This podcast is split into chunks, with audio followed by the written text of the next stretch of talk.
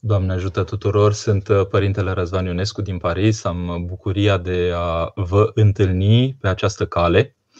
Sigur, e drăguț să-mi spun numele, el apare oricum pe ecran, însă așa e frumos că atunci când oamenii se întâlnesc să-și vorbească și suntem într-o perioadă specială, este limpede, pentru că există niște limitări mult mai mari ca de obicei, pe care le datorăm acestei uh, uh, răspândiri de virus, pandemie, și pentru noi momentele acestea de întâlnire pot să fie niște momente privilegiate în care ne salvăm un pic viața noastră de tot felul de alienări care vin asupra noastră în această perioadă. Adică restrângerea libertății noastre de mișcare, restrângerea posibilităților noastre de a ne întâlni om cu om, uh, trebuie cumva contracarată prin momente pur și simplu vii, îndrăznesc să spun, le doresc așa, de întâlnire unii cu alții, astfel încât să ne fim de folos unii altora. Uh, vă las câteva, câteva secunde ca să vă puteți conecta și uh, uh, să știți doar că această transmisie care este direct live doxologia poate fi găsită și pe, pe, internet, pe Facebook Uh, și la rândul meu încerc să distribui și altora, astfel încât să ne întâlnim cât mai mulți unii cu alții. Sigur, cu ideea că nu numărul este cel care ne salvează, ci calitatea a ceea ce facem și uh, bucuria întâlnirii pur și simplu. Uh, vă previn de la început că încercarea mea este uh, de a stârni un dialog între noi și nu atât de a vă povesti lucruri. Sigur, ele pot să fie foarte frumoase, adică lucruri care mie mi se par frumoase, care mie mi se par vii și pe care vi le împărtășesc ca pe un dar de preț, pentru că la rândul meu le apreciez ca atare și veți vedea despre ce e vorba. Bine. Uh, tema întâlnirii noastre este o temă care necesită o întâlnire așa cumva de la suflet la suflet și vă mărturisesc sincer că îndrăznesc să vă propun tipul acesta de întâlnire. Chiar dacă ne întâlnim aici online cu. Eu personal mă întâlnesc cu oameni pe, pe care poate nu-i cunosc și felul acesta de, de transmitere, așa de la suflet la suflet, ar necesita uh, totuși uh, cunoașterea în prealabil a interlocutorului. Și totuși fac un gest așa cumva extrem să vă vorbesc de la sufletul meu la sufletele dumneavoastră, în nădejdea că undeva Dumnezeu ne ajută să depășim, să spunem, o anumită distanță venită din faptul că nu ne cunoaștem dinainte și să rezonăm împreună pe niște probleme care mi se par că sunt vii, țin de viața bisericii, care este viul prin excelență și care pot fi uh, împărtășite și doar să avem curaj să o facem. Vedeți titlul care apare aici, inteligență, inspirație, viu tăcere și cuvânt în viața eclezială. Suntem obișnuiți, poate acum, în perioada aceasta, că suntem cumva reduși la tăcere în dialogul acesta om cu om. Dumneavoastră, poate în România, nu sunteți atât de izolați în case precum suntem noi aici în Franța. Vă fac un pic de tur așa al situației. Vă dați seama cât de preocupant este la ora actuală pentru noi. Eu locuiesc în Paris uh, faptul că am ajuns ca în fiecare zi să existe în jur de 500 și ceva de persoane care au murit din cauza coronavirus. Ieri au fost 570, azi nu știu cât sunt, deci vă dați seama că e o preocupare cât se poate de serioasă și suntem efectiv uh, consemnați la domiciliu să nu ne prea mișcăm, adică să uh, optimizăm parcursurile noastre astfel încât să ieșim cât mai puțin din casă decât dacă ești cumva chemat la lucru și trebuie să te duci pentru că trebuie să-ți câștigi cumva pâinea, o faci, dar în principiu stai cât mai uh, departe de contactul cu ceilalți. Este o rugăminte pe care o adresează autoritățile de a uh, ne ocroti unii pe alții. Și în acest context, care nu neapărat este contextul din România, vă vorbesc și uh, vă vorbesc despre tăcere și despre cuvânt, știind faptul că avem nevoie, că este ceva vital pentru viața noastră, să ne întrețim unii cu alții, să discutăm unii cu alții, să ne uh, mângâiem unii pe alții prin prezența fizică, prin prezența personală. E, trăim o perioadă unde lucrurile astea sunt mai dificile. Vă pun la suflet câteva idei, câteva linii directoare uh, care îmi sunt și mie foarte dragi și vă îndemn să-mi puneți întrebări și să încercăm să căutăm împreună, să tâlcuim împreună lucrurile pentru folosul nostru al tuturor. În primul rând, în titlul acesta vedeți cuvântul inteligență. Faptul că suntem niște făpturi inteligente este ceva uimitor. Sunt uh, oameni de știință care pun pe seama faptului că noi avem inteligență, oamenii, uh, faptul că suntem diferiți de celelalte animale, dar ne consideră niște animale mai inteligente decât restul creației, să spunem așa. E, Părintele Rafael Noica, când a încercat să deslușească ce înseamnă în noi chipul lui Dumnezeu, cu care suntem dotați toți, prin natura noastră, prin faptul că suntem oameni, spune, m-a încredințat Dumnezeu, am înțeles într Domnul, în căutarea mea, că chipul acesta se referă la ceva tainic în noi de compatibilitate cu Dumnezeu însuși, faptul că putem să ne relaționăm cu Dumnezeu. Lucrul acesta nu privește doar inteligența. Asta vreau să spun. Deci, vedeți, pe lângă inteligență, nu ne trebuie oamenilor ceva mai mult decât atât. Ne trebuie inspirație. Și inspirația asta, sigur că sunt oameni, de exemplu, artiști, care vă vorbesc de inspirație în anumite, în anumiți termeni. Uh, inspirația pe care o căutăm în viața bisericii este de la sursa inspirației și de la sursa viului, prin excelență, care e Dumnezeu însuși. Deci, în clipa când suntem în viața bisericii, căutăm să fim niște oameni inspirați de Dumnezeu prin prezența Lui. De aceea problema lui tăcere și cuvânt în viața eclezială e foarte interesant. De ce? Pentru că, de exemplu, în Pateric, în scrierile părinților din pustia Egiptului din secolele, primele secole ale bisericii, uh, Patericul abundă, sau nu ce caz, în câteva întâmplări relatate acolo, în care arată importanța tăcerii. Monahul, în general, este cineva care tace mai curând decât vorbește. Și Patericul abundă, să spunem, de acest înțeles, cum că e mai bine să taci decât să vorbești, pentru că tăcerea este cumva un fel de vorbire a veacului ceva să fie. Adică tăcerea aceasta contemplativă, umplută de cuvântul lui Dumnezeu în lăuntrul tău. E, există însă o pildă acolo, un ucenic pune întrebarea unui părinte și părintele răspunde, ucenicul întreabă așa, bine este să vorbești sau bine este să taci? Și părintele respectiv îi răspunde într-o manieră pe care am considerat-o așa cu inteligență uh, curentă, genială, sau, aș spune eu, al doilea cuvânt, mai curând, inspirată de Dumnezeu. Și răspunde așa, dacă este pentru Dumnezeu, bine este a vorbi. Și dacă este pentru Dumnezeu, bine este a tăcea.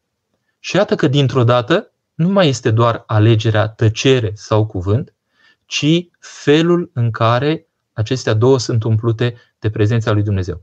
Deci, miza în viața bisericii este să fim inspirați de Dumnezeu în tot ceea ce facem. Dacă tăcem, să fie o tăcere care iese în noi, care se uh, produce în noi prin faptul că simțim prin Harul lui Dumnezeu că e mai curând de tăcut decât de vorbit. Dacă totuși luăm cuvânt, cuvântul acesta să exprime ceva din simțirea pe care Harul lui Dumnezeu a pus-o în noi. Și vedeți, dintr-o dată, problema se pune, se pune în termen de mă locuiește Dumnezeu? Este Dumnezeu cu mine în demersul acesta? Da? Uh, îmi amintesc un moment în Sfântul Munte când am mers la, chilia, la Schitul Lacu. Era o chilie acolo a Sfântului Artemie.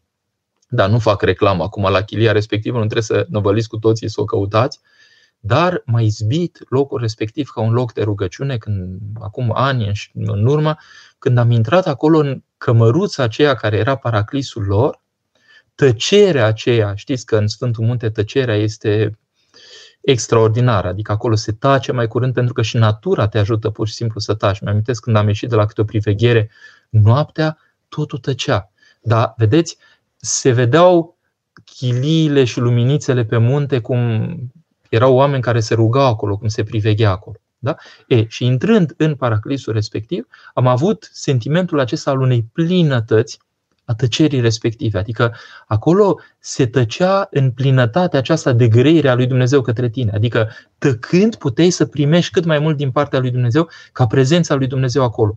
Și eu cred că asta este tăcerea cea mai binecuvântată în viața bisericii, aceea care îți favorizează greirea lui Dumnezeu către tine. Adică odată ce ai dat la o parte zgomotul, zgomotul de fond, să știți că cel mai mare zgomot nu e în afara noastră, există și acesta, dar zgomotul cel mai mare este în lăuntru nostru. Când l-ai dat la o parte zgomotul acesta, în inima ta, în tăcerea aceea care începe să se deslușească, îl simți altfel pe Dumnezeu și alte posibilități de simțire în fața lui Dumnezeu. Vă spun lucrurile acestea că îmi dau seama că deseori noi, eu, de exemplu, apar în fața oamenilor și deseori contez pe inteligență pe care a dat-o Dumnezeu, Dumnezeu să, să fie așa slăvit pentru ce a pus și în persoana mea și în alții. Uh, văd că a pus niște daruri și încerc să le folosesc în viața bisericii, în viața mea personală, care nu este uh, decuplată de la viața bisericii, din potrivă, uh, dar și inteligența aceasta are nevoie de inspirație.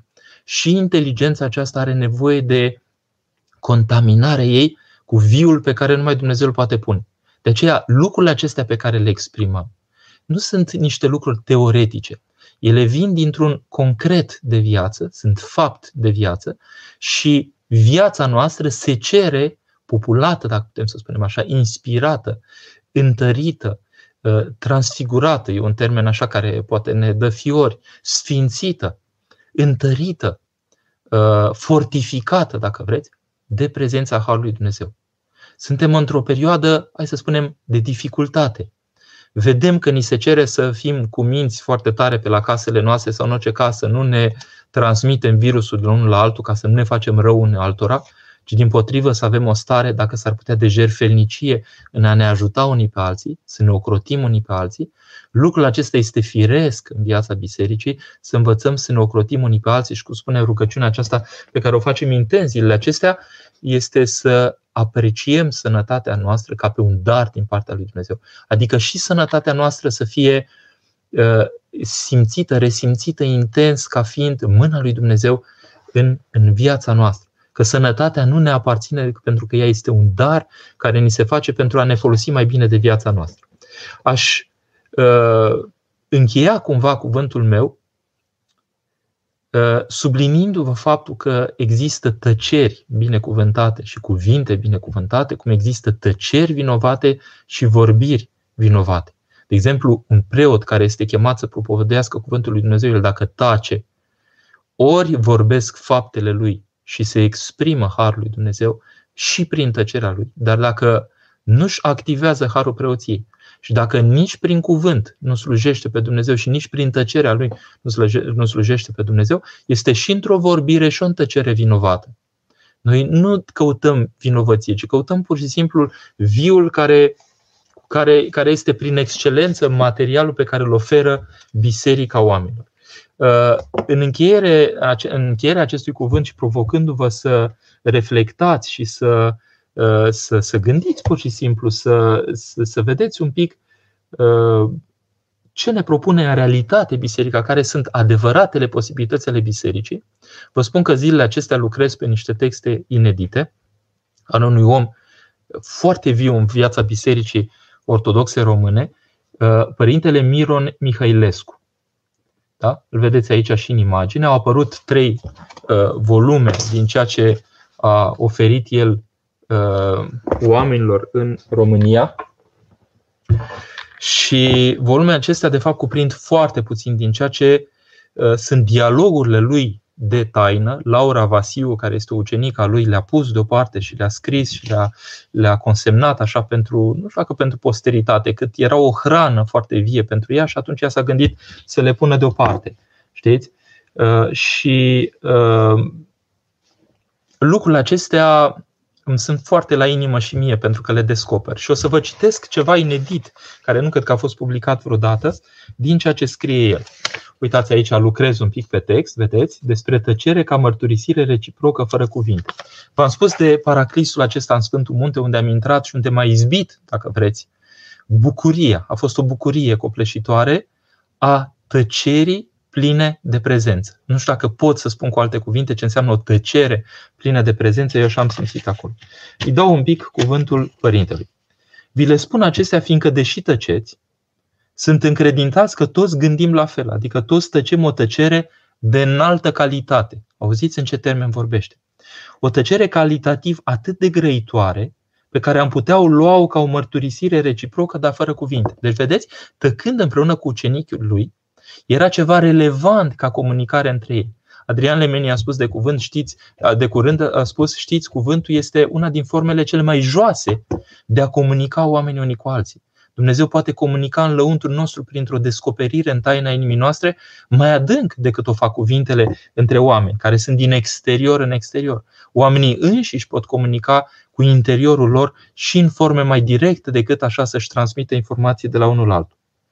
Revin la text, ce minunat când te poți mărturisi, fiind sigur că nu greșești, nu te înșeli și că nu te înșală nici celălalt. Adică relația aceasta de încredere cât mai adâncă.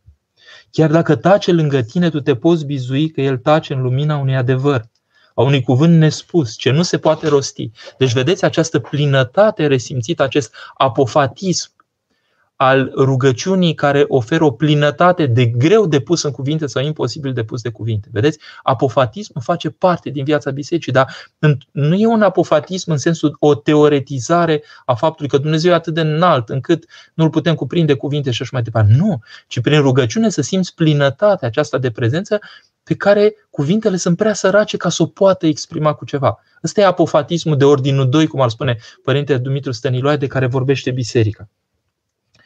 Și spune părintele, nu reușești să faci ceva fără a-ți dobândi niște prieteni. Așa a procedat și Mântuitor. I-a convins pe apostol să fie atenți la el pe baza prieteniei. Deci, vedeți, e relația aceasta umană de a mânca și a bea și a trăi și a-ți împărtăși intimitatea ta de trăire și relațional cu ceilalți. Voi, prietenii mei, sunteți, nu numai niște ascultători. Adică, nu, exact cum v-am spus la început, eu mă branșez la cei care sunt de peste tot. Dar avem nevoie de prietenie aceasta în Hristos pentru ca să se întâmple niște lucruri adânci între noi. Ca cuvântul să poată purta niște realități care rezonează în sufletul celuilalt. Sunt unii părinți care spun, nu merge predică care să nu fie din inimă. Pentru că numai ce iese din inimă se duce la inimă, se adresează inimii. Asta încercăm să facem. Când avem felul acesta de intervenție, întreabă preotul. Da, întreb preotul. Dar hai să întreb preotul din fundul preocupărilor mele din durerea inimii mele, din rănile pe care le port sau din bucuriile poate pe care le port. Să nu fie doar așa o întrebare pentru că trebuiau trimise niște întrebări și hai să-l provocăm să vedem oare acesta ce spune. E drăguț să vezi ce spune. Oare ce părere are părintele respectiv. Dar nu asta este miza. Miza este să se pun întrebare pentru nevoia vieții mele și miza este ca Părintele inspirat de Dumnezeu să dea răspuns pentru viața mea. Și răspunsul ăsta să fie o curgere dinspre Părinte cât mai fluidă, cât mai transparentă la ceea ce Dumnezeu însuși ar vrea să, să mă mângâie și să-mi spună. Nu reușești să faci ceva fără a-ți dobândi niște prieteni. Așa a procedat și Mântuitorul. I-a convins pe apostoli să fie atenți la el pe baza prieteniei. Voi, prietenii mei, sunteți, nu numai niște ascultători, ci am eu pe inimă de tratat și exprimat pentru voi, durerea mea, suspinul meu, vi le împărtășesc și vouă să le aveți ca și mine. Ce am eu intim de la tatăl meu, dureroasa răspundere, vă dau și vouă. Părintele acesta întotdeauna, până la 80 ceva de ani când spunea cuvintele acestea, a simțit cu intensitate durerea aceasta să vă împărtășesc. E ceva urgent, e ceva acum, e ceva uh, cu care, cu, care cu insistență se cere de a fi comunicat de la unii la alții. Le-a încredințat totul pentru a câștiga un plus de încredere. Nu s-a mulțumit cu acest tratament oficial, spunându-le, am venit de la tatăl meu, voi trebuie să faceți asta și asta. Nu le-a impus rigoarea la care ține Dumnezeu ca să se înțeleagă anumite lucruri. A făcut-o până la un punct, însă după aceea, la cina cea de taină, moment, chiar și după Ghețimani, de infinită intensitate a simțirii unii cu alții, da? a ajuns de le-a spus deschis, voi sunteți prietenii mei. Ce am eu pe inimă vă spun și vouă, iar voi mie.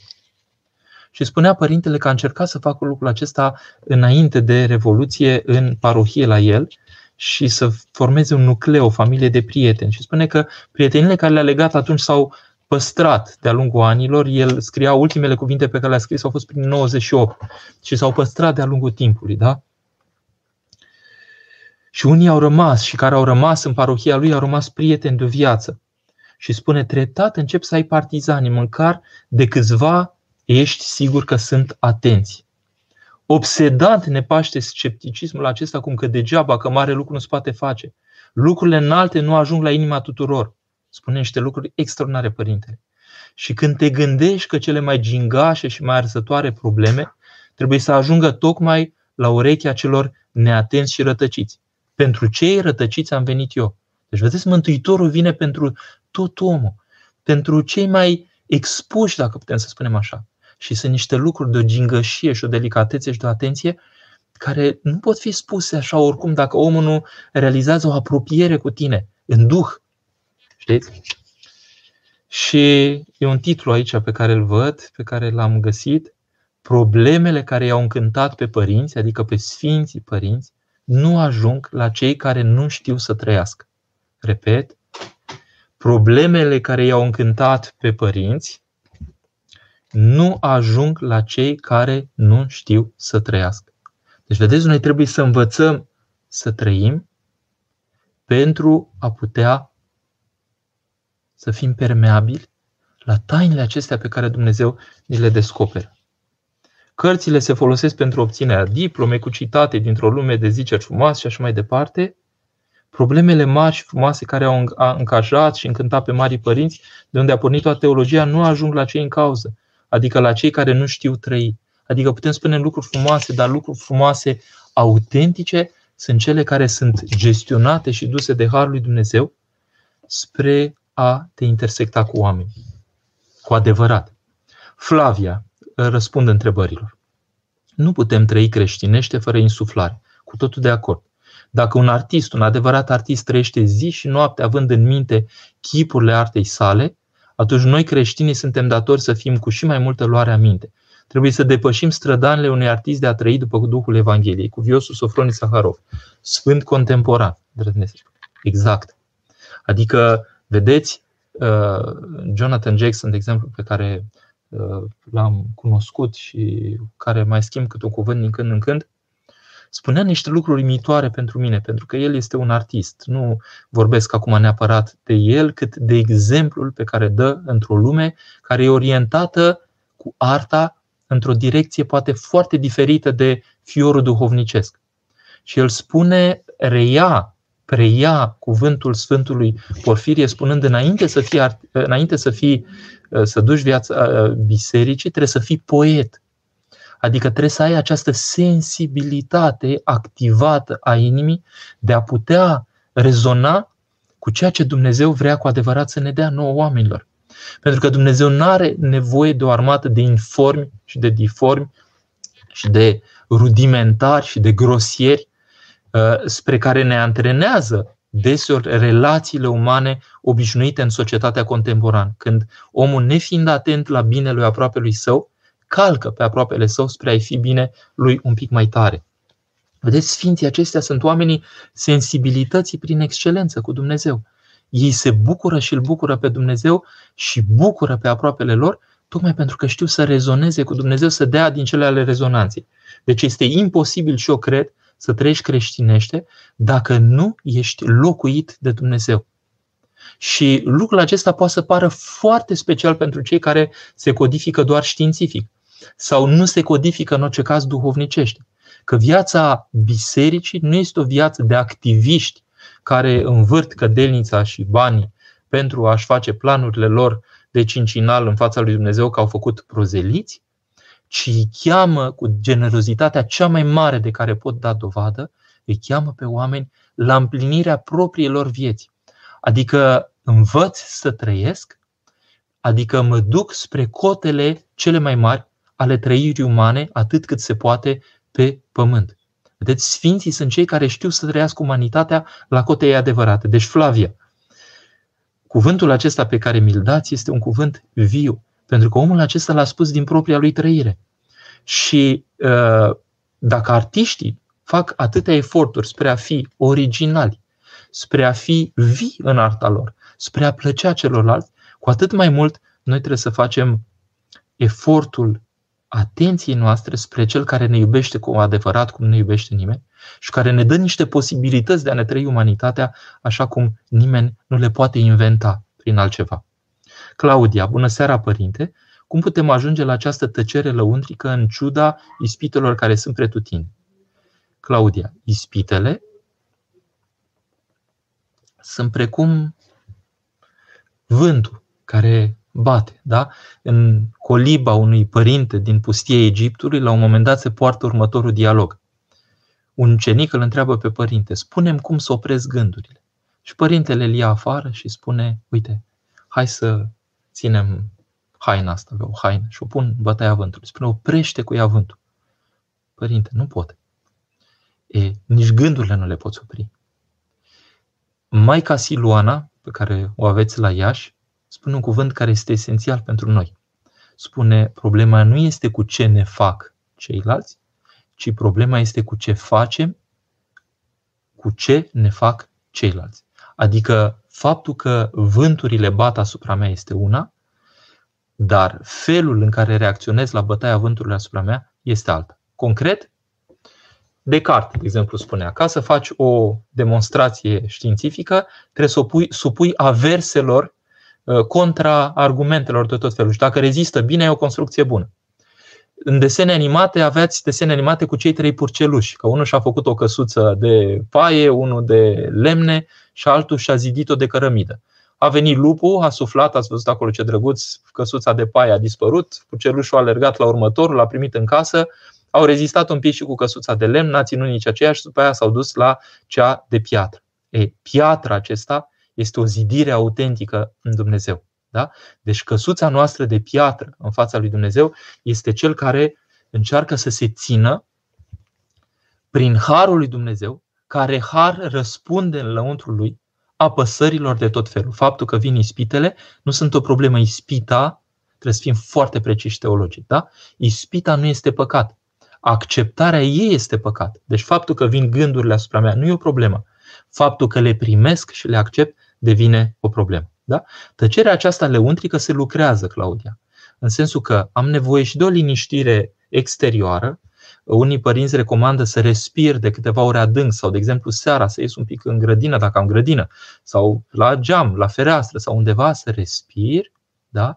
și să încerc să-mi liniștesc un pic lăuntru meu prin niște respirații mai adânci după aceea să încep să spun rugăciunea inimii, să mă focalizez pe această rugăciune a inimii. Doamne Iisuse Hristoase, Fiul lui Dumnezeu, miluiește pe mine păcătosul sau miluiește-ne pe noi păcătoșii, cuprinzând așa, împreună, pe cei dragi mie, sau poate pe dușmanii mei pe care poate că îi am, sau pe oricine din lumea aceasta.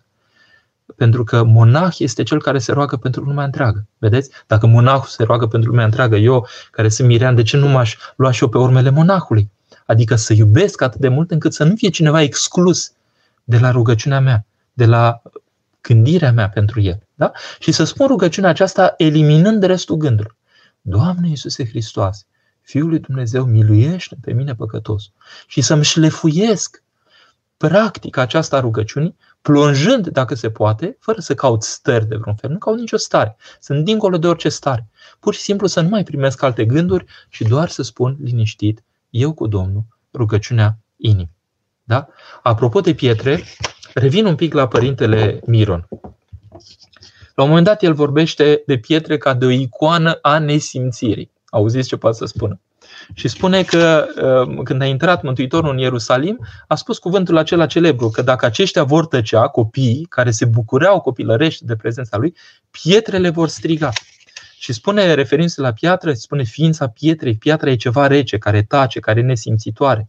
E o icoana nesimțirii, că inimă de piatră, da? Vedeți? Vedeți ce frumos tâlcuiește lucrurile. Spune, copiii erau calzi, Copiii ăia cu căldură s-au dus la Mântuitorul nu și-au făcut calculele adultului că îl primim pe acesta care e Mesia, dar care ne ridică niște probleme, că naște o nouă erezie în interiorul uh, iudaismului și așa mai departe, cum se gândeau adulții și erau îngrijorați că li se uh, sfărâmă religia. Da? Și îl primesc pur și simplu din simplitatea inimii pentru că vedeau în el un om bun, un om iubitor, un om care era atât de bun încât învia pe cei morți și îi aducea la viață ce putea fi decât un copil să spună, wow, minunat, omul acesta care a venit în mijlocul nostru. Deci, din gura copiilor, și de aia spune Mântuitorul să fim precum copiii, din gura copiilor se naște cuvântul acesta viu care exprimă viața nealterată și necalculată cu tot felul de meschine uh, potriveli. Da? Revenind acum, ispitele nu sunt o problemă. Problema este doar când le iau în plină figură și mă ocup de ele și le fac loc în trăirea mea. Violeta. Părinte, oare de ce Dumnezeu este așa de supărat pe noi de permite așa ceva? Suntem copiii lui. Violeta. Aveți curaj în fața lui Dumnezeu să vă rugați acum să ia pandemia asta de pe noi? Eu cred că dacă noi am vrea să o ia, s-ar întâmpla în secunda următoare. Vă spun sincer, omenirea a ajuns la o stare de abator, de abator, în privința distrugerii vieții pe care Dumnezeu ne-a pus-o la dispoziție, pentru a o trăi și a ne bucura de El în această viață. Gândiți-vă că pe bandă rulantă oamenii, omuleți mici, în pântecele mămicilor, mor pe bandă rulantă. Gândiți-vă la industria de consum, industria cărnii și toată această industrie care căreia nu-i mai pasă prea tare de calitatea produselor pe care le scoate și este ceva, un mecanism imens, imens, imens, care distruge natură, distruge resurse și dă oamenilor niște lături pe post de mâncare pe care oamenii le consumă, deși au multe euri care ne fac să nu mai putrezim de mizerabile ce sunt. Și oamenii au inventat lucrul acesta pentru ca unora să le fie bine pe baza uh, banilor pe care îi iau din această industrie. Gândiți-vă la ce sens a ajuns umanitatea astăzi, de omul visează cu ochii deschiși, prin transumanism și prin tot felul de uh, practici ideologice, să-și permanentizeze prezența în această lume și să nu se mai termine niciodată cu moarte. Și Mântuitorul care moare pentru noi și înviază și spune cu moartea pe moarte călcând, cumva se uită la noi cu, cu noi cu priviri goale și pierdute, căutăm cu orice preț o nemurire inventată fără el, astfel încât să ne descurcăm și fără el în această viață și dacă se poate să permanentizăm starea noastră astfel încât să nu mai murim niciodată, că așa considerăm noi că suntem ca niște Dumnezei. Și atunci vă întreb, Violeta, în fața unei asemenea situații, credeți că chiar avem putere să-i cerem lui Dumnezeu, Doamne, ai îngăduit în sfârșit în umanitate să ne vedem fragilitatea, să ne dăm seama că fără tine suntem nimic? Oare nu este și o șansă pe lângă răul care ne se întâmplă acum să deschidem ochii inimii noastre, să ne dăm seama că se întâmplă ceva serios cu umanitatea la care ar trebui să luăm aminte? Mihai, sărut dreapta, Părinte Răzvan, vă salut, salut de aici din Belgia. Rose Lar, nu știu dacă se citește așa, parohia Părintelui Ioan Mera, Lil. Mă bucur mult mi-e drag părintele și face, cum să spun, o, e o prezență de părinte acolo și de, vedeți ce parohie are, inclusiv prin familia lui, care este foarte numeroasă, da, părintele venind din zona Iașilor. Și uh, cu un frățior bolnav deopotrivă, care cred că s-a mai ameliorat un pic și care trebuie pomenit deopotrivă. Laurențiu, să rămână ce program duhovnicesc ar trebui să aibă un creștin.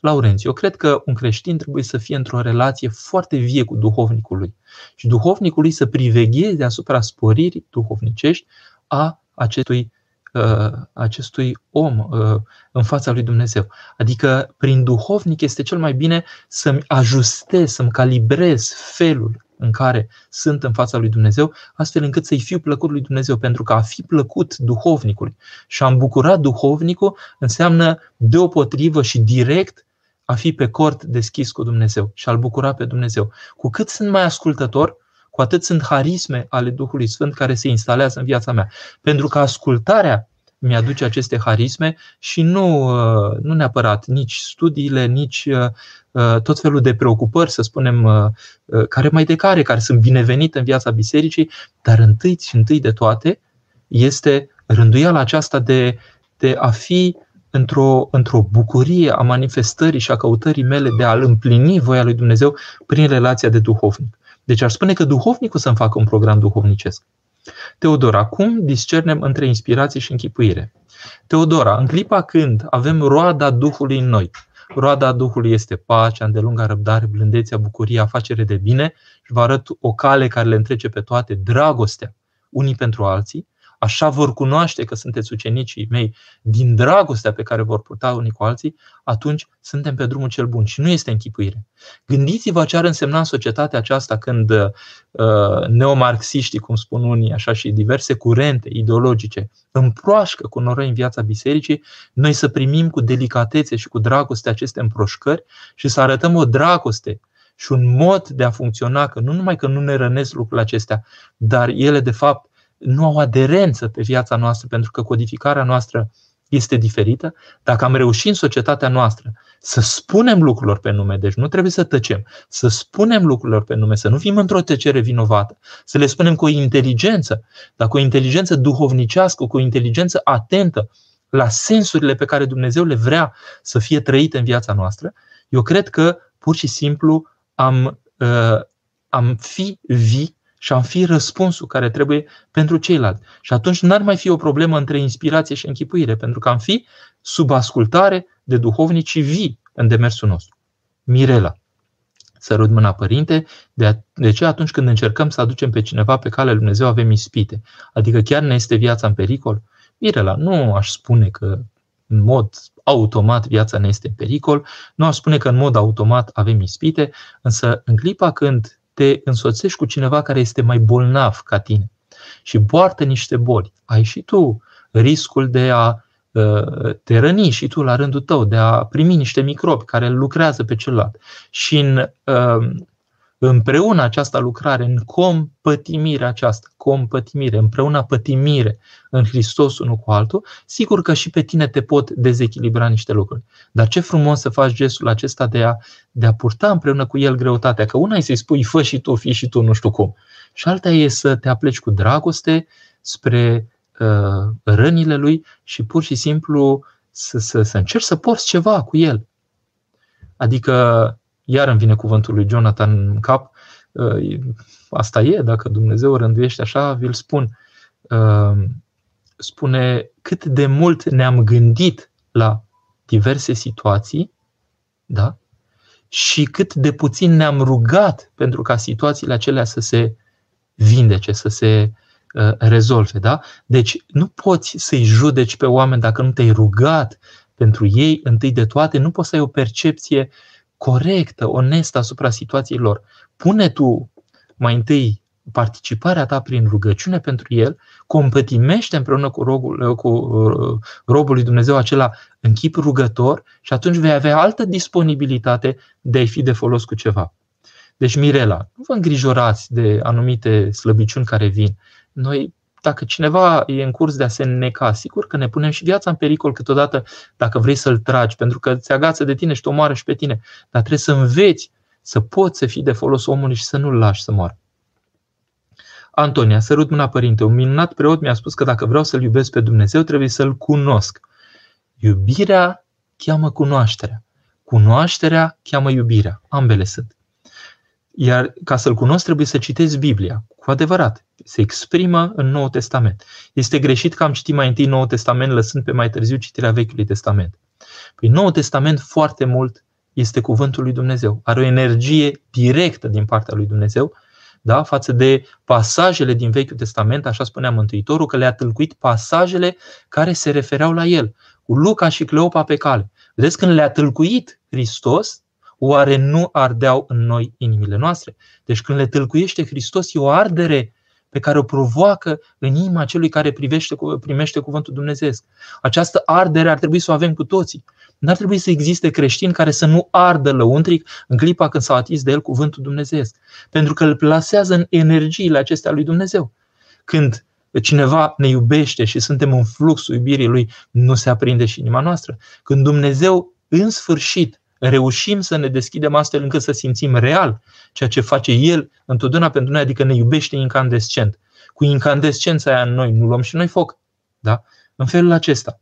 Deci, Nou Testament, dacă îl citiți, există o energie dumnezeiască pe care o primiți prin lectura Noului Testament. Există un viu pe care îl primiți pentru că sunt cuvinte încărcate de har, sunt cuvinte dumnezeiești pe care le-a exprimat uh, Dumnezeu însuși venit pe pământ și vă încărcați așa. Iar Vechiul Testament, care are o densitate, să spunem, mai mică prin faptul că nu are cuvintele acestea direct din partea lui Dumnezeu în Fiul lui Dumnezeu întrupat, și El vă ajută, dar trebuie să-l descoperiți cheia de lectură, dacă vreți, pentru Vechiul Testament este Noul Testament că Noul Testament îl au și evrei, dar asta nu înseamnă că s-au deschis spre Hristos.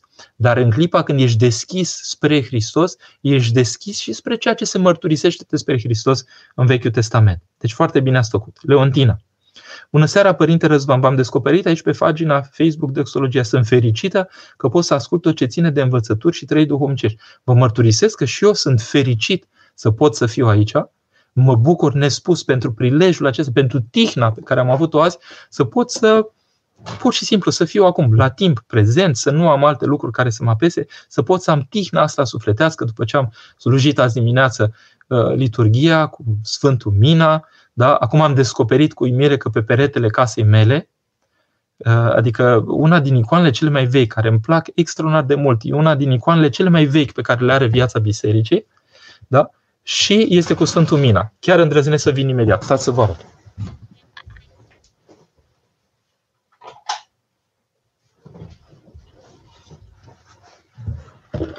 Ia uitați. E una, sigur, e o copie, nu am. Uh, originalul este la Louvre. Da? La Louvre.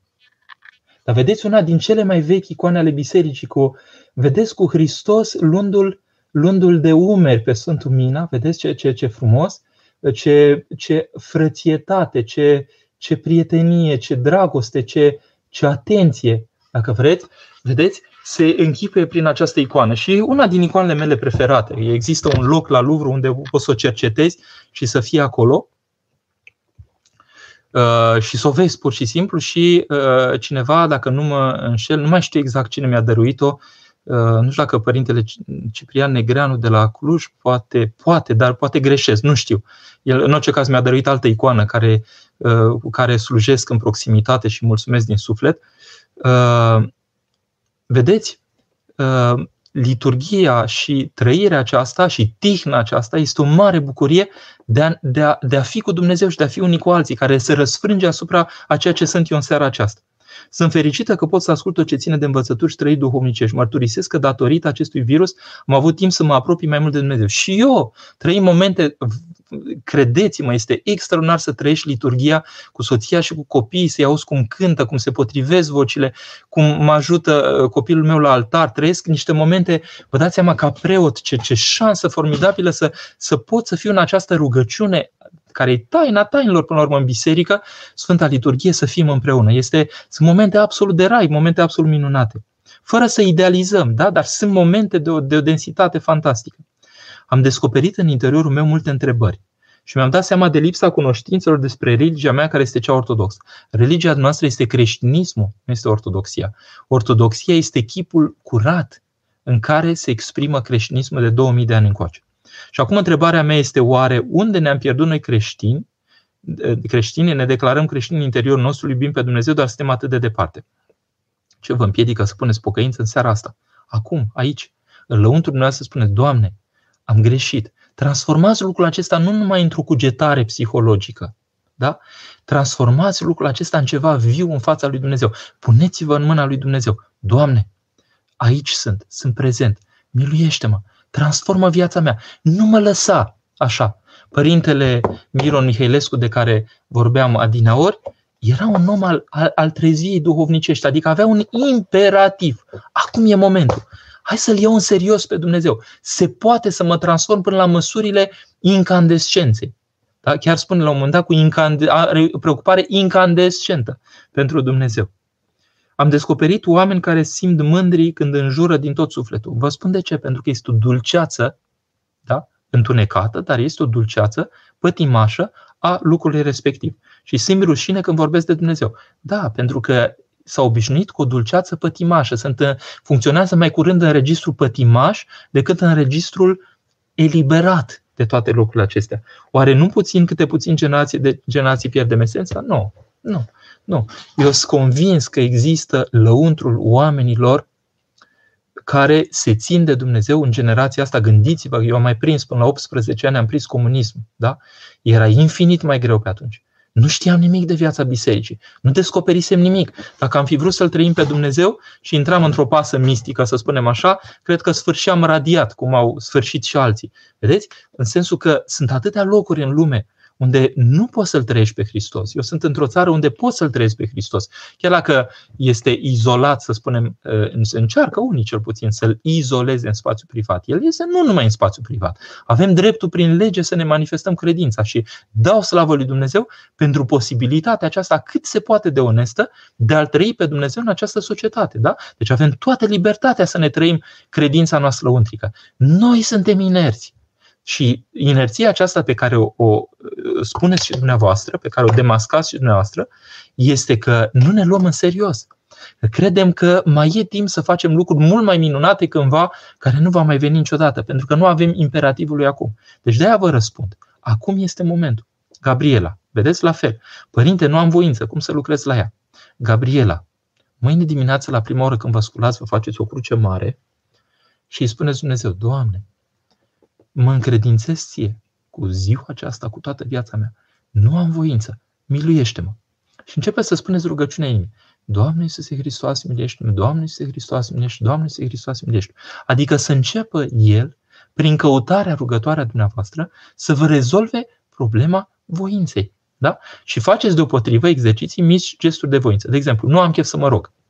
Bun. Imediat când mi-a venit gândul nu am chef să mă rog, să știu că trebuie să spun rugăciunea atunci. Doamne Iisuse Hristos, miluiește-mă. Să încep să spun rugăciunea. Și mi-a venit gândul, nu am chef să mă rog și eu încep să spun, Doamne Iisuse Hristos, miluiește-mă. Doamne Iisuse Hristos, miluiește-mă. Și la un moment dat descoper că mă îndulcește cumva această stare, că câteva minute la rând pot să spun rugăciunea. Și o mare bucurie să fac lucrul acesta. Da? Adică descoper cu uimire niște resurse pe care nu le credeam că le am. Știți? Și în felul acesta mă mișc încetul cu încetul. Asceza de care spune părintele Iosif Vatopedinu, cel care a zâmbit după moarte, spune că este maica sfințenii. Ce înseamnă asceza? Să mă oblig un pic mai mult decât am eu chef să fac. Da? Dacă omul trăiește numai la cât are chef să facă, nu face nimic. Asceza este să mă forțez un pic să fac mai mult. Da? În sensul ăsta, Gabriela, să mă forțez cu gesturi mici. De exemplu, nu am chef să fac metanie. Fac acum o metanie în momentul ăsta. Am făcut o metanie, am câștigat o metanie. Încetul cu încetul veți vedea, câștigați altă putere de a face lucrurile. Claudiu, părinte Adam și Eva au căzut din rai. Uh, dar unde se găsea raiul? Nu știu că au căzut din rai, au căzut în rai mai curând, nu din rai. Da? Bine, i-a scos după aceea din rai. Da? În geneză, cu gâmare, se sugerează că Dumnezeu a creat omul în a șasea zi, adică l-a creat direct pe pământ, sper că are logică ce am scris. Claudiu are logică, e în regulă. Eu, personal, fără să avem niște dovezi științifice, consider că raiul avea și o dimensiune materială, pământească, adică era un colț undeva și fizic. Numai că oamenii trăiau în realitatea lui Dumnezeu, în realitatea duhovnicească, îl vedeau pe Dumnezeu în rai, îl simțeau pe Dumnezeu ca prezență. Da? Uh, Dumnezeu îi întreabă unde v-ați ascuns după căderea lor. Ne-am ascuns de tine, deci încă îl simțeau în continuare. Deci era o simțire a lucrurilor duhovnicești. Exact cum spunem despre creștin că este în lumea aceasta fără să fie din lumea aceasta, în sensul că el ar trebui în sufletelul lui să dezvolte pur și simplu împărăția lui Dumnezeu, simțirea celor care vor fi în viața veșnică, simțirea veșnicii, încă de aici și de acum. Da? Și omul să fie în lumea fizică, dar lumea fizică să exprime prezența duhovnicească, inclusiv prin lucrurile fizice. Am întâlnit oameni duhovnicești care vedeau în lăuntru sufletului tău, se uitau în ochii tăi și vedeau realități duhovnicești uitându-se în ochii tăi, se uitau la gurița ta, la fizionomia ta, la cum ești tu și Dumnezeu le descoperea prin lucrurile pe care le purtai, lucruri care erau dincolo de percepția omenească. Există așa ceva. Deci, Adam și Eva au căzut din rai în sensul că au căzut, au fost în păcat în rai și au pierdut raiul, adică au pierdut starea aceasta de a fi cu Dumnezeu, da? care a transformat complet percepția asupra lumii. Din momentul respectiv începe munca și începe știința. Da? Știința este o cunoaștere uh, a omului căzut. Omul duhovnicesc spune și în ziua aceea nu mă veți, nu mă veți mai întreba nimic. Adică toate sunt descoperite, cele pe care le știe Dumnezeu, le va ști și omul dacă trăiește harul lui Dumnezeu. Raluca. Nici inteligența, nici, inspirat, nici inteligență, nici inspirație nu m-a avut. Alergând disperată să mi se descopere duhovnicul medit mie. Am trecut, se pare, pe lângă el pentru că nu am găsit pe nimeni în tăcerea căruia să mă pot odihni. Raluca. Nu știu ce vârstă aveți, dar poate că mai e timp. 2. Vă rog să nu idealizați pe duhovnic. Începeți deocamdată cu acel preot spre care simțiți cel mai mult din cele pe care le așteptați dumneavoastră. Și rugați pur și simplu pe Dumnezeu să vă ajute, să sporiți.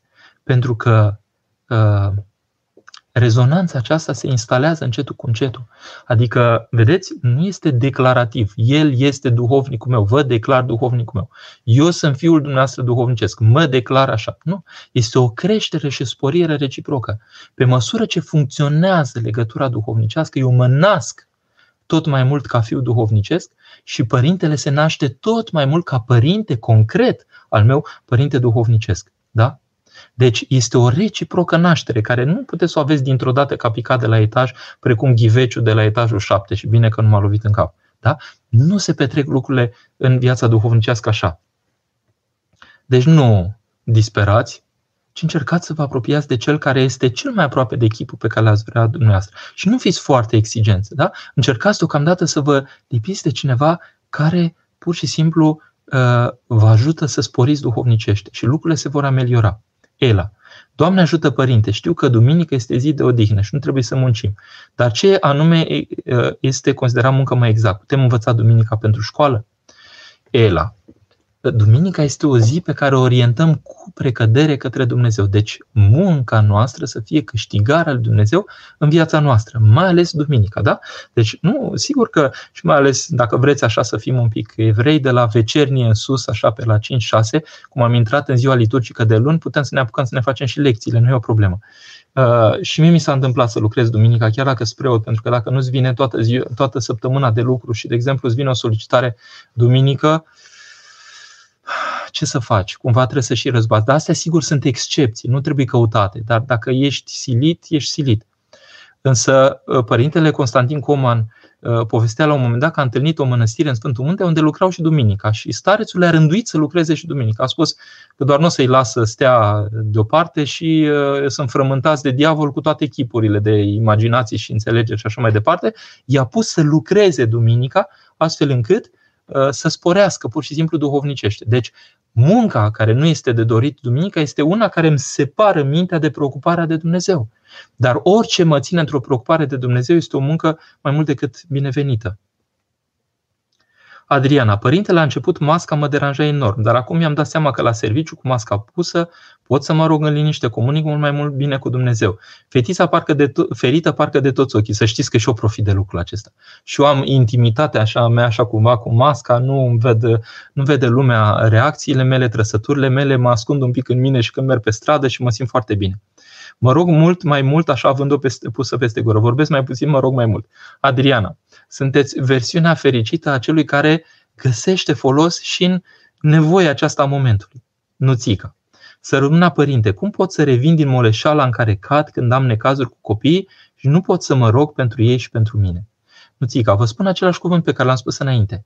Când îmi vine lucrul acesta, moleșala asta, să spun, Doamne Iisuse Hristos, milește În momentul respectiv, să câștig o fracțiune de secundă de rugăciune pentru ceilalți. Da? Să câștig ceva pentru ceilalți. Asta să fac. Să declanșez instantaneu. Și până mă trezesc eu că nu am timp, nu am chef, nu am, am o leșală, nu știu ce, deja rugăciunea a fost pusă. Da? Asta să fac. Geta. Părinte, ce pot să fac? Am mare tulburare când aud că măștile vor fi înlocuite cu vaccinurile anul viitor. Cum trecem peste asta? Acceptăm? Geta tot ce vine în duh de tulburare în viața bisericii încă nu a fost tratat duhovnicește. Dumnezeul nostru nu este un Dumnezeu al tulburărilor. Da? Deci în clipa când vine un înțeles duhovnicesc în viața noastră, el vine pe un fond de har, pe un fond de pace, pe un fond de tihnă lăuntrică. Da? Asta să căutăm și noi. Ce vom accepta? Că apar deseori întrebarea asta. Ce facem părinților, episcopilor, părinți episcopi, uh, părinți preoți uh, și așa mai departe, cei care intervin în viața bisericii? Ce ne vom face cu vaccinul? Dar n-a apărut încă niciun vaccin. Dar noi deja suntem ultra stresați și febrili. Ce facem cu vaccinul? Uh, nu sunt de acord, în schimb, să fie o obligativitate ca toată lumea să fie vaccinată. Absolut deloc. Nu este într-o țară democratică, ai libertatea să alegi ce vrei pentru sănătatea ta. Nu poți impune ceva peste libertatea omului. Deci cu lucrul respectiv nu sunt de acord. Pentru că dacă, sigur, ne stresează, dacă în vaccinul respectiv e ceva care nu e în regulă, automat ai, ai rănit o societate, o societate întreagă, o țară întreagă, ai expus-o pur și simplu. Dacă e ceva strecurat în vaccinul acela, s-a terminat cu toată populația țării respective. Nu e normal. Nu e normal să pui poporul în situația aceasta. Dar, dacă cumva se va propune să faci lucrul respectiv pentru nevoie, fiecare cu discernământul lui să caute să vadă ce poate să fie cel mai bine. pentru el. Deci, apropo de măști, da? măștile sunt un, nu zic rău necesar, sunt un prilej astăzi de a-i ocroti pe apropiații noștri, pe cei cu care intrăm în contact. Putem pur și simplu să facem efortul acesta, gestul acesta pentru a-i ocroti. În ceea ce privește vaccinurile, că vor fi anul viitor, sau la 2 ani, sau la 5 ani, sau la nu știu ce, uh, când vor fi și așa mai departe, nu știu să spun deocamdată. Înțelegeți? Uh, s-ar putea să să nu se poată să existe un vaccin. Eu aștept din partea medicilor. Înțelegeți? Din partea medicilor. Medicii trebuie să ne ajute, medicii cu trăire creștină. Da? Trebuie să ne ajute să înțelegem care este miza acestui vaccin. Deci, în clipa când apare un vaccin, ar trebui medicii noștri creștini, la nivelul unei țări, la nivelul unei comunități, la nivel de oriunde am putea să-i avem, unde putem beneficia de ei, ei să ne spună, biserică dragă, ce să facem ca să, uh, ca să uh, luăm decizia care trebuie. Lia, ce trebuie să facem când avem de luat o decizie. Duhovnicul, să-l consult. De exemplu, te schimba jobul în domeniul tutunului la un salariu mai bun. Domeniul tutunului puteți să-l schimbați imediat. Dacă puteți să aveți altceva, scăpați de el. Da? Adică să nu avem joburi din acestea care dărâmă pe alții în ideea că lasă că este cumva neutru și indiferent. Eu aș scăpa de el, adică m-aș ruga la Dumnezeu, Doamne, ia am de la mine chestia asta, nu vreau. Chiar dacă sunt anunțurile alea că fac rău țigările și nu știu ce, e o industrie a, a pătimirii omului, a patimilor. De ce să nu mă feresc de ea? Mai bine, nu sunt niște bani care vin cu binecuvântarea maximă la mine. Contează, apasă și asta în familia mea. De ce să nu scap de asta? Să caut. Adică să devin competent în muncile pe care pot să mi le aleg eu. Să-mi câștig viața prin lucruri frumoase, prin lucruri creative. Să nu fiu într-o logică de a trece de pe o zi pe alta, așa șchiopătând prin viață. Uitați, eu mă bucur că fac lucrurile care îmi fac plăcere, care mă bucură, care mă pasionează. Dumnezeu a dat posibilitatea aceasta în viața mea, sigur, am făcut studii cât am cuprins, am foarte multe studii făcute mulți ani, dar numai ca să mă ajute Dumnezeu să-L odihnească, tatăl meu îmi spunea, fă studii ca să alegi tu ce vrei să faci cu viața ta. Da? Și asta îndemn pe toți. Iuliana, părinte, cum să alungăm tristețea, singurătatea? Punând bucurie. Ascultați oameni bucuroși, trăiți oameni, trăiți atmosfera oamenilor bucuroși, plângeți-vă păcatele da? Sunt multe lucruri de spus aici. Uh, tot mai repet așa cu Sfântul Sofronie Saharov, o doamnă româncă pe vremea comuniștilor. Uh, l-a întâlnit la Essex și spune la un moment dat, părinte, cum faceți de sunteți atât de bucuros, atât de vesel și așa? Și spune, Doamne, poate nu ați plâns cât am plâns eu. Adică ea spunea, eu nu reușesc să fac asta. Poate nu ați plâns cât am plâns eu. Pentru că secretul fericirii de pe chipul unui om duhovnicesc este plânsul în altă parte ferit de privirile celorlalți până când vine bucuria Uh, din, în urma uh, pierderii, întristării păcatului. Da? Mai am două minute și o să mă opresc, pentru că mai am o intervenție în franceză în seara aceasta. Părinte, ce ne puteți spune despre pasajul cei, cel ce vin taină între oameni? Și nu mai între oameni, în oameni. Dumnezeu vrea să locuiască, vom veni și vom locui în ei. El populează și spațiul acesta interrelațional, da? relație între oameni interuman, da? și populează întâi de toate omul care le exprimă în relație. Propun un exercițiu de imaginație care cu siguranță ne-ar reașeza pe fiecare la locul nostru, să ne alăturăm, alăturăm vocile în cânt corurilor de îngeri sfinți. Da, da, Gabriela, nu trebuie să ne imaginăm îngeri. Noi care pe heruvim cu taină închipuim. Vedeți, biserica ne pune imnul heruvimilor, vedeți, ne pune liturgia era un părinte, m-a impresionat lucrul acesta, un părinte, se pare trăitor contemporan, care îi ruga pe îngeri să se dea la o parte pentru că cu aripile lor îl stânjeneau. Când trecea prin biserică și când cădea. Eu cred că sunt oameni care slujesc cu îngerii, chiar dacă, adică în chip simțit, chiar dacă nu știm de ei. Da? Pentru că știu că sunt oameni care simt în Duhul Sfânt, simt realitatea din sufletele celorlalți, simt uh, lucrurile care se vor petrece. Am întâlnit astfel de, de dovezi și vedeți în cărțile cu Sfântul Sofronie, uh, cu, uh, cu Sfântul Porfirie, cu Sfântul Paisie, vedeți oamenii aceștia cum trăiau dumnezeiește, posibilități dumnezeiești. Deci, încheiem aici Vă mulțumesc pentru prilejuirea din seara aceasta. Am vorbit mult și am tăcut mai puțin. Dea Dumnezeu ca vorbirea mea să fi fost o vorbire în Dumnezeu. Acum ne vom opri și vom tăcea. Dea Domnul ca tăcerea noastră în continuare să fie o tăcere în Dumnezeu și să ne bucurăm unii pe alții și de tăcere și de cuvânt, în felul acesta să smorim și să ne ajutăm unii pe alții să fie viu ceea ce se întâmplă cu noi. Mulțumesc tuturor și Domnul să binecuvinteze străduința fiecăruia.